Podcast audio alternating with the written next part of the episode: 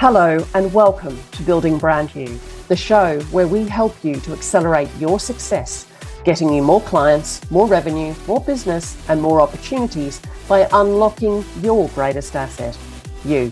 My name is Kym Hamer. I'm an international business coach, a recognized global expert on leadership, visibility, and personal branding, and I designed this podcast for you to help you unlock what you already have and to give you a whole host of tools and techniques that you can implement in order to accelerate your success and build your own brand you.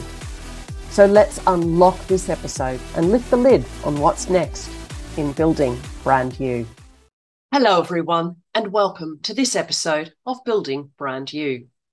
Today's episode is called Working in the Delta and it's been inspired by something I read a few years back that was written by Brené Brown. It goes like this Deltas are where rivers meet the sea. They are marshy, full of sediment, and forever changing. They are also rich and fertile areas of growth. This is where we need to do our work. Our key learnings emerge from the Delta. When I first read that in Rising Strong, I was really struck by that our key learnings come from the Delta. I'd never really thought about deltas in that way. I'd come across it as the fourth letter of the Greek alphabet, and that's probably the most commonly known. But the symbol for delta is also a symbol for change. And when we think about what a delta actually is from a geological point of view, that makes perfect sense. So let me explain a little bit about what a delta actually is. Deltas are landforms that happen as rivers empty their water and sediment into another body of water. A river moves more slowly as it nears its mouth or its end, and this causes any solid material that is carried downstream to fall to the bottom. Some of the most famous deltas in the world include the Nile Delta, that flows into the Mediterranean Sea, the Mississippi Delta that flows into the Gulf of Mexico, and the Yellow River, which flows into the Bohai Sea. The largest delta in the world is that of the Ganges, lying across India and Bangladesh.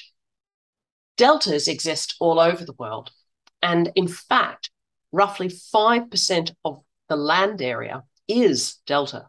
But according to worldbank.org, deltas have up to 10 times higher the average population.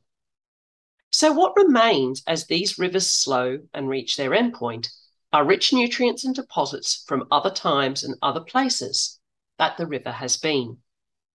These deltas begin to support new life, new opportunities, like wetlands or agricultural land.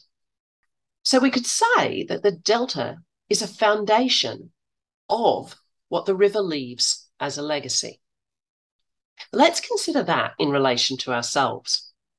We gather sediment and nutrients from other times and places as we move through our lives.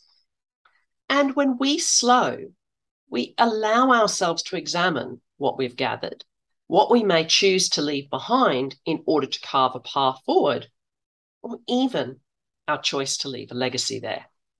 We may chart a different course, or we may become part of something bigger, just like a river that flows into becoming part of the sea.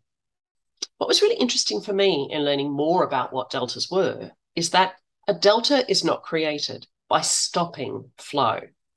The riches do not happen where the river is stagnant, nor do the riches happen when the flow is too fast or exposed to the elements.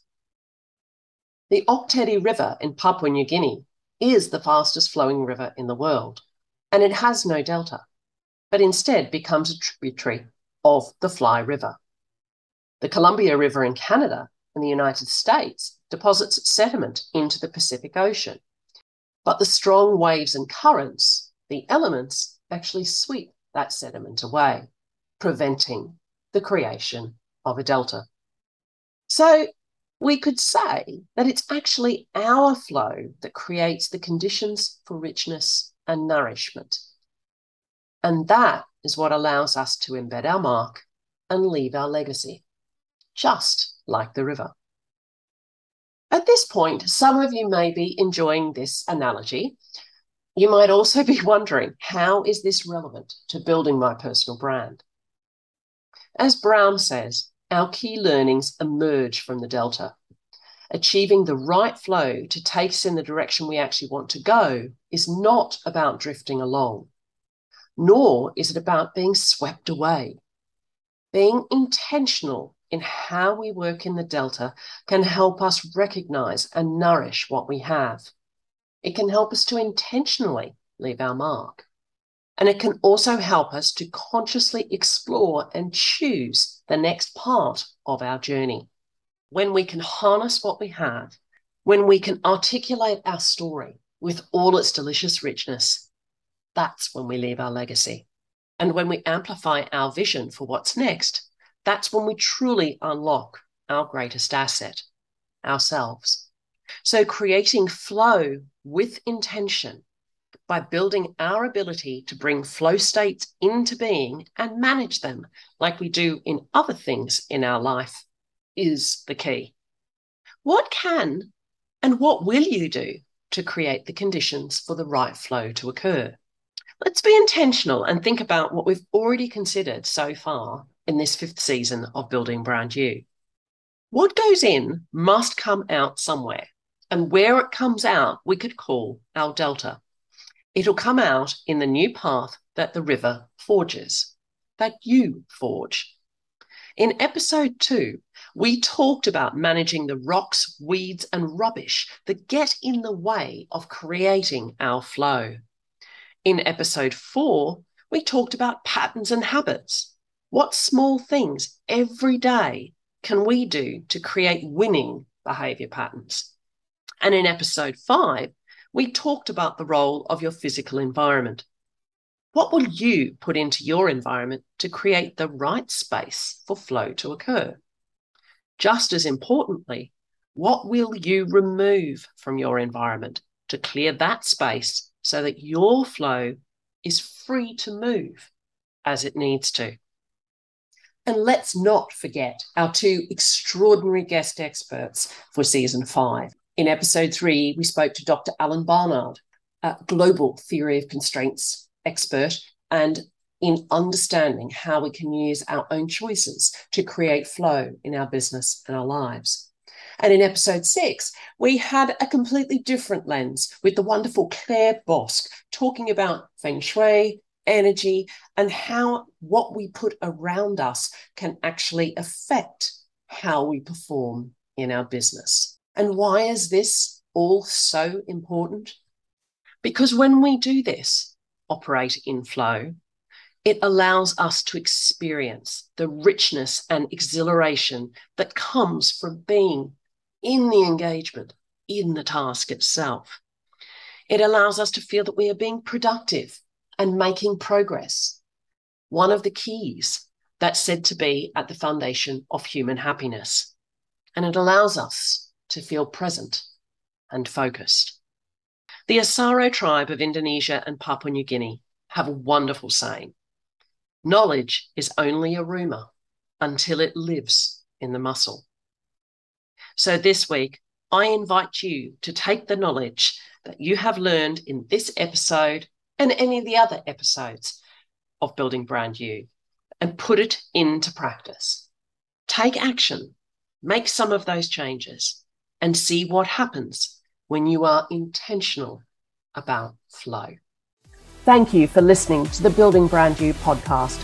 I'm Kym Hamer, and if you've enjoyed this episode, please leave a five star review on Apple Podcasts and connect with me on LinkedIn, Facebook, and Instagram. For all the latest news, hot tips, and special offers, you can become a member of the Building Brand You Facebook group just type Building Brand You into the Facebook search box and request to join. You'll also find me on LinkedIn, where you can get your hands on my eight ways to build brand you for free.